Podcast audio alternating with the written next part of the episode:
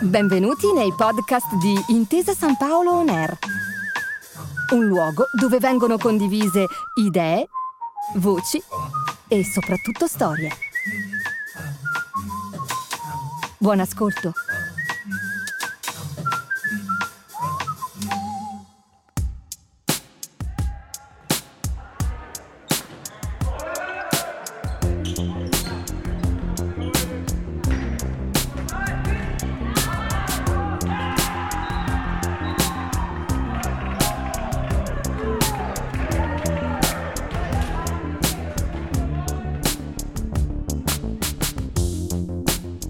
Lo sport è un universo a sé stante, fatto di gesti, fatto di istanti, fatto di valori e fatto anche di parole.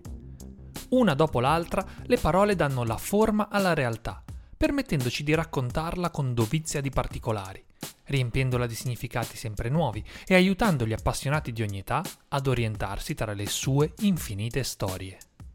Rete, opposto, tie break, servizio, schiacciata, il mosaico di uno degli sport più belli e dinamici in assoluto, si compone di tanti frammenti scintillanti che definiscono lo scorrere del tempo e che danno il ritmo all'alternanza tra attacco e difesa, in quel continuo gioco di incastri e di rincorse, di schiacciate e di bagger che è la pallavolo. Così ogni singola parola, a metà strada tra un dizionario polveroso e l'elettrizzante esperienza del campo, prende vita, per descrivere la parabola della disciplina stessa e per guidarci alla scoperta dei suoi significati più nascosti. Per farlo, in questo viaggio saremo accompagnati anche dai campioni della Lube Volley, che attraverso i propri ricordi e gli aneddoti più cari ci offriranno le loro chiavi di lettura sulle parole del volley.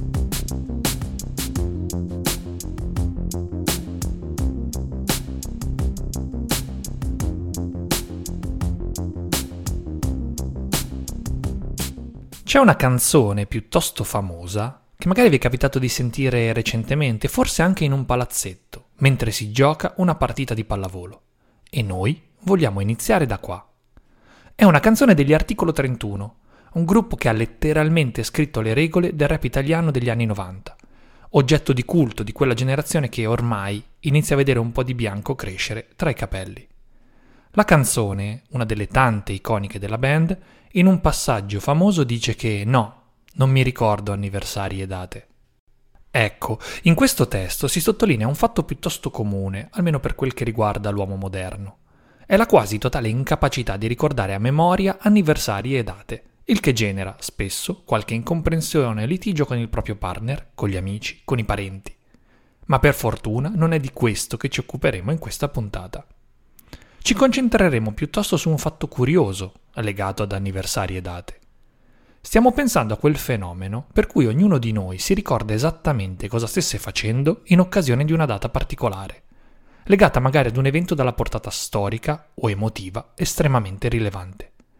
Funziona per tutti e soprattutto funziona ovunque. Facciamo qualche esempio, così per capirci meglio. Se vi dicessimo 11 settembre 2001, ognuno ricorderebbe perfettamente e con dovizia di particolari cosa stava facendo quando il mondo si è fermato per il crollo delle torri gemelle di New York. Se vi dicessimo 13 gennaio 2012, probabilmente molti di noi avrebbero chiaro in mente cosa stavano facendo mentre arrivavano le prime immagini di una gigantesca nave da crociera adagiatasi sugli scogli della Gabbianaia, antistanti all'isola del Giglio. Alleggerendo un po', se vi dicessimo 9 luglio 2006, ognuno di noi si ricorderebbe esattamente con chi ha visto la partita, cosa ha mangiato e qual è la prima persona che ha abbracciato quando Fabio Grosso ha segnato il calcio di rigore che ci ha consegnato la Coppa del Mondo, nella notte di Berlino in cui il cielo si è tinto di azzurro Italia. E per coloro che qualche anno in più ce l'hanno, lo stesso discorso vale per l'11 luglio 1982 quando tutta l'Italia era metaforicamente raccolta nei pugni alzati al cielo di Sandro Pertini, nella notte magica di Madrid.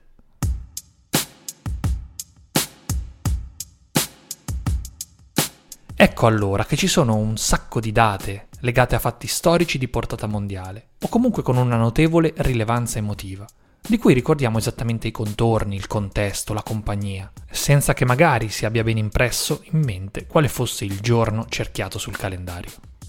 Si va dall'allunaggio del 1969 alla notizia dell'incendio a Notre-Dame di Paris nel 2019, dal terremoto in Abruzzo del 2009 alla morte di Lady D in una notte parigina fredda del 1997. E poi c'è una data, in particolare, che la generazione degli over 40 non può proprio non ricordare. È quella del 9 novembre 1989, quando l'allora mezzobusto simbolo del TG1, Paolo Fraiese, portò nelle case degli italiani una notizia dalla portata storica ed emotiva epocale. Dopo decenni di guerra fredda, stava finalmente cadendo il muro di Berlino. Buonasera. È storico. La Germania orientale ha aperto le frontiere. Chi vuole andare in Occidente può farlo direttamente, semplicemente passando la frontiera con la Germania federale. È come se fosse caduto il muro di Berlino, quel monumento all'oppressione eretto dal regime comunista per soffocare la libertà del popolo tedesco orientale. E il muro sta cadendo sotto la spinta della gente. Tutto questo per dire che quando si tratta di muri da abbattere o da costruire, che se messi nel giusto contesto possono avere lo stesso intrinseco valore, i ricordi hanno un gusto speciale. Simone Anzani, 2,3 m per 100 kg di potenza pallavolistica, un muro che cammina per il campo sempre pronto ad accadere, della caduta di quello di Berlino non può ricordare, semplicemente perché sarebbe nato poco più di due anni dopo, esattamente il 24 febbraio del 1992. C'è una cosa però che Simone ha molto ben presente. È il suo primo ricordo personale legato allo sport, anche se all'epoca non si trattava ancora di pallavolo. Io penso che il mio primo ricordo di sport sia, sia stato quando andavo da piccolo. Uh, io arrivo da, vabbè, come tutti i bambini italiani, da un, una cultura calcistica. Quindi quando andavo, io sono di Como, quindi andavo allo stadio Senigallia a vedere, a vedere il Como che giocava in Serie B, il Como di Preziosi quando andato in Serie A, eccetera, eccetera. E la partita, una partita, la partita che mi ricordo più è Como Napoli, dove c'era lo stadio stracolmo, era una partita sentita e mi ricordo che lì avevo proprio vissuto la, la, la vera passione che c'è all'interno dello sport da parte dei tifosi, dei, dei, giocatori, eccetera, eccetera. Quindi forse quello è stato il mio primo ricordo che, che ho nel, dello sport in generale. La pallavolo è entrata nella sua vita solo qualche anno più tardi, intorno ai 16 anni, piuttosto tardi in verità, per non uscirne però mai più. Quando un adolescente si avvicina al mondo dello sport, è probabile che il suo idolo sportivo sia tale non soltanto per quello che fa in campo, ma anche, se non soprattutto, per quello che rappresenta fuori. Scopriamo così che Simone Anzani ha un debole per un campione del calcio, che all'epoca vestiva una blasonata maglia a strisce, con un ancor più blasonato numero 10 ben inciso sulle spalle. Un campione a cui un noto avvocato ha dato il soprannome di un pittore per le magie che faceva in campo, ma che Simone ammirava più per quello che l'uomo rappresentava e per ciò che sapeva fare fuori dal terreno di gioco. Già, perché Pinturicchio, il suo avatar calcistico, era uno di quei giocatori in grado di ispirare sempre sul campo, ma è Alessandro Del Piero incarnazione del gentleman, del fair play e della leadership, il modello da seguire nella vita di tutti i giorni. E sul campo da pallavolo invece, qual è stato il centrale a cui Simone Anzani deve di più, quantomeno a livello di ispirazione?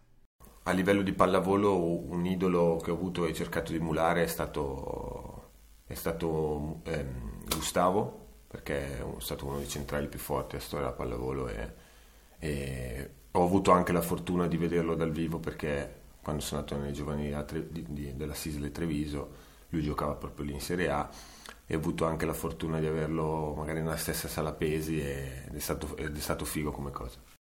Gustavo Endres ha giocato per otto stagioni in Italia e nel corso della sua carriera ha vinto tanto, anzi ha vinto letteralmente tutto quello che si può vincere su un campo di pallavolo. Ma c'è un dato che colpisce più degli altri guardando la sua scheda personale. Dei quasi 2800 punti messi a referto in Italia, che sono un'enormità, più di un terzo arrivano da un fondamentale in cui era indiscusso maestro, cioè il muro. Il muro. Il muro.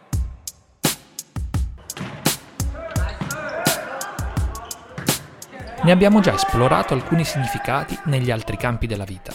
Ma che cos'è un muro nella pallavolo?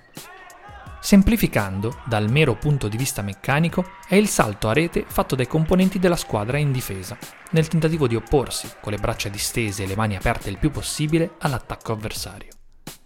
Se invece vogliamo considerare la questione da un punto di vista più filosofico e quasi romantico, è la prima strenua opposizione di una squadra al tentativo di fare punto da parte dell'altra.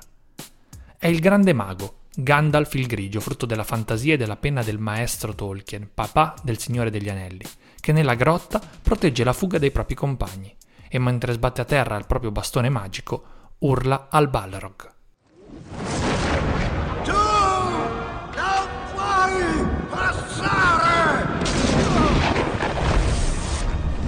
Qualcosa di simile avviene anche per il giocatore di basket che tenta di opporsi ad un tiro avversario con una stoppata oppure al calciatore che tenta un tackle disperato in area di rigore. Ma il muro pallavolistico è molto più immediato e adrenalinico e in più, per accadere, ha bisogno di meccanismi e automatismi di squadra che vanno oliati e allenati nelle stanze dei bottoni. È chimica, è arte, è un orologio pieno di ingranaggi nascosti che girano soltanto per permettere poi alla lancetta più lunga di rintoccare quando il momento è giusto perché da un buon posizionamento del muro rispetto all'attaccante, se anche non avesse successo il tentativo di eseguirlo a pieno, può comunque dipendere la sorte della difesa del pallone. Perché nella pallavolo si parla di correlazione tra muro e difesa, un aspetto tattico di vitale importanza per tutte le squadre. Più il muro è efficace e migliore sarà la difesa di tutta la squadra perché la sua capacità di indirizzare la palla determina l'esito del punto anche quando viene fisicamente scavalcato o superato.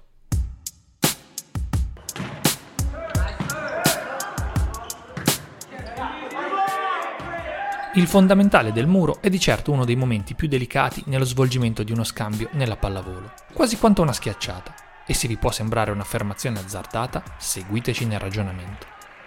La squadra che attacca ha appena colpito la palla con quello che, secondo l'alzatore, in quel momento è l'attaccante migliore a cui affidarla. Lo schiacciatore, dal canto suo, in una frazione di secondo, deve capire quale sia la soluzione d'attacco migliore e la scelta deve prendere in esame moltissime variabili, tra cui il tipo di alzata, il proprio salto, il proprio bagaglio tecnico e, non meno importante, il posizionamento e il tempo di salto del muro avversario muro avversario che a sua volta ha una frazione di secondo forse meno per capire dove andrà la palla che è appena uscita dalle mani del palleggiatore. I giocatori coinvolti nel muro, che possono essere da 1 a 3, a seconda anche della bravura del palleggiatore avversario nello smarcare il proprio attaccante, devono a quel punto posizionarsi nel migliore dei modi rispetto allo schiacciatore. Saltare in modo coordinato, evitare di toccare la rete per non commettere fallo di invasione e cercare di murare il pallone appena colpito a mille all'ora dallo schiacciatore stesso. Sono un sacco di calcoli da affidare al proprio inconscio, allenato in anni e anni di ripetizioni e allenamenti. Non ultimo, il salto deve essere tale da risultare massimale, cioè il più alto possibile in quel momento, ma allo stesso tempo efficace per tempismo e posizionamento del corpo e soprattutto delle mani. Inoltre, ricadendo, i componenti del muro devono anche stare attenti a non atterrare sopra il piede di qualcun altro, onde evitare la solita classica scavigliata uno degli infortuni più temuti da tutti i pallavolisti del mondo.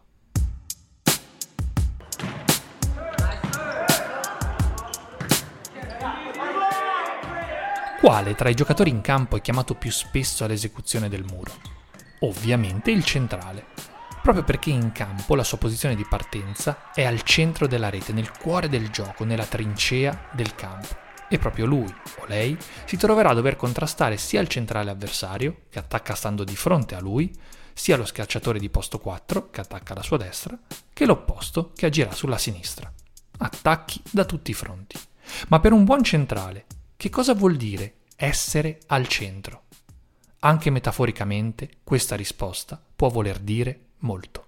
Ma io in, questa metafora di stare al centro, io cerco sempre di eh, di dire la mia, nel senso non sono uno che, che cerca di, di, stare nella zona di comfort se c'è da dire qualcosa a qualcuno, a un compagno, anche a un giornalista come te, io cerco sempre di, di, di, dire quello che penso, perché penso che la sincerità è comunque, siamo in un mondo di uomini, eh, sia la base comunque di un rapporto e anzi si instaura, penso, un un legame ancora più forte tra compagni di squadra, perché logicamente quando sei lì eh, l'esporre un proprio pensiero secondo me è importante per creare, per creare alchimia, per creare comunque un, un rapporto di fiducia.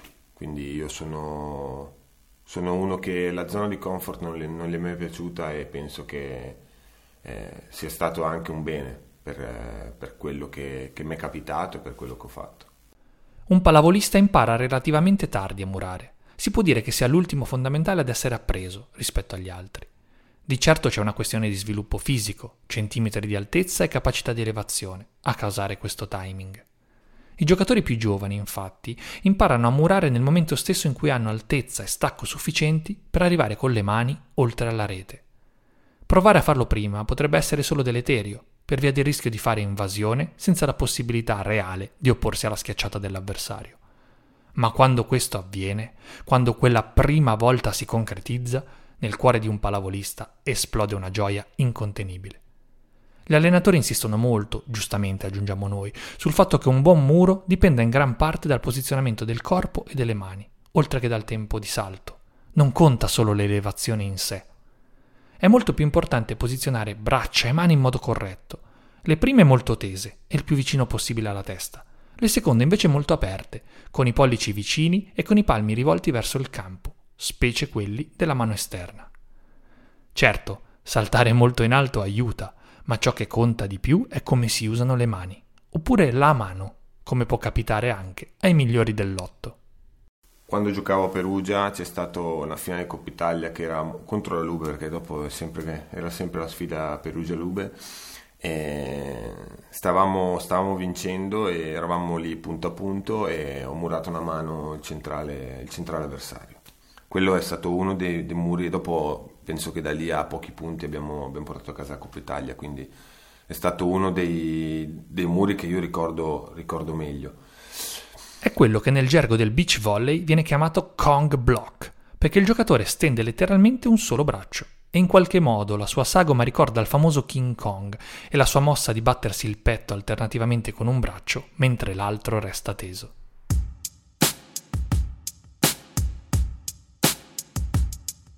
Voi lo avete mai visto un muro grezzo, non ancora intonacato? Ovviamente saprete come sono posizionati i mattoni, sono uno vicino all'altro, quasi stretti in un abbraccio, per garantire solidità all'intera costruzione. Forse il muro pallavolistico si chiama così proprio per questo motivo. Perché per essere efficace, per quanto lo possa essere anche un muro a uno fatto da un singolo giocatore, quando è un compagno di squadra a darci manforte, il risultato è ancora più soddisfacente, proprio perché condiviso. E pazienza se qualche giocatore più sagace o forse sadico ci gioca contro un mani fuori, cioè la tecnica di mirare alle mani del muro per poi far uscire dal campo il pallone. Per noi amanti del gesto atletico il muro ben posizionato su un attacco forte sarà sempre la principale fonte di soddisfazione e ci farà cacciare un urlo liberatorio, divenuto un jingle ormai riconosciuto in tutto il mondo. Come dicevamo poco fa, però, il muro è un momento estremamente delicato. E se da un lato può essere un fondamentale su cui costruire un'intera carriera... A me dà, dà gusto, cioè quando, quando, muri qualcuno, quando tocchi tante palle a muro, eh, che poi non, quelle palle che tocchi a muro non sono quelle che vedi nel tabellino, quindi tanta gente guarda il tabellino e dice ok ha fatto due muri, però magari ha toccato 15 palloni quindi sai, sono, perché è come, di, è come, dire no, tu qua non passi, qua tu non entri a casa mia, all'avversario logicamente. E quindi lì, lì dai un, mi dà ritmo, mi dà, mi dà energia, mi dà... Quindi per me è uno dei fondamentali più importanti. Dall'altro lato può diventare motivo di debacle, quando qualcosa va storto. Poi c'è anche uno che è un pelo più negativo perché era il mondiale 2018 con la nazionale eravamo nella fase finale contro la Serbia, nel, in Final Six contro la Serbia e stavamo perdendo, abbiamo perso il primo set male. Secondo set a un certo punto eravamo lì punto a punto, ho iniziato a fare, ho fatto un paio di muri e abbiamo recuperato il set.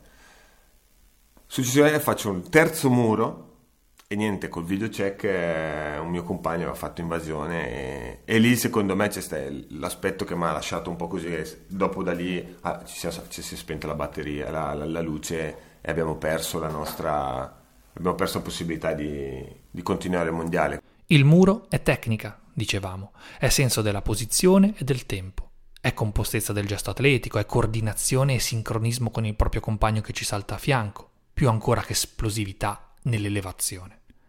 Anche in questo fondamentale, in questo piccolo gesto che insieme ad altre migliaia di gesti compone una partita di pallavolo, c'è molta filosofia.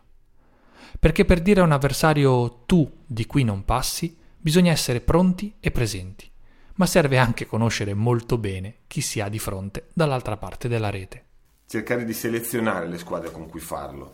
E poi logicamente l'aspetto psicologico. Io, il mio, il mio compito principale è quello, cercare di murare. Io sono come fossi il, il, pivot del basket o il difensore centrale della difesa di, di, di calcio, quindi devo cercare di fermare gli, gli avversari, quindi nella mia testa eh, devo farmi uno schema che logicamente è aiutato dall'analisi video, eccetera, eccetera, e, e poi cercare di entrare nella testa del palleggiatore, perché quindi comunque il gioco passa da lì, dal regista e ci sono partite in cui riesci a, capire subito, quindi il filo del gioco lo, lo, segui e altre partite che magari fai tutta la partita a avere mal di testa, quindi l'aspetto psicologico secondo me è fondamentale.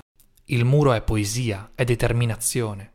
È, forse più dell'attacco e forse come solo la difesa sa esserlo, la dimostrazione di quanta voglia un pallavolista abbia di prevalere sull'avversario ben sapendo che per arrivare all'obiettivo, per vincere le partite c'è bisogno di tutti, sia di coloro che hanno i compiti metaforicamente più nobili, sia di coloro che, per dirla alla Liga Bue, stanno sempre lì, lì nel mezzo, perché... Noi, noi siamo le, le, formichine che lavoriamo sotto, sotto traccia, no? noi magari si vedono spesso le gesta di opposti, di, di schiacciatori, palleggiatori, noi siamo quelli che, tra virgolette, facciamo il lavoro sporco a recuperar palloni, a murarli o almeno a provarci. Magari attaccandone pochi, ma ricordandosi sempre che forse un buon centrale non ti fa vincere le partite, ma con un cattivo centrale è molto più alto il rischio di perderle. Grazie per aver ascoltato i podcast di Intesa San Paolo On Air. Al prossimo episodio.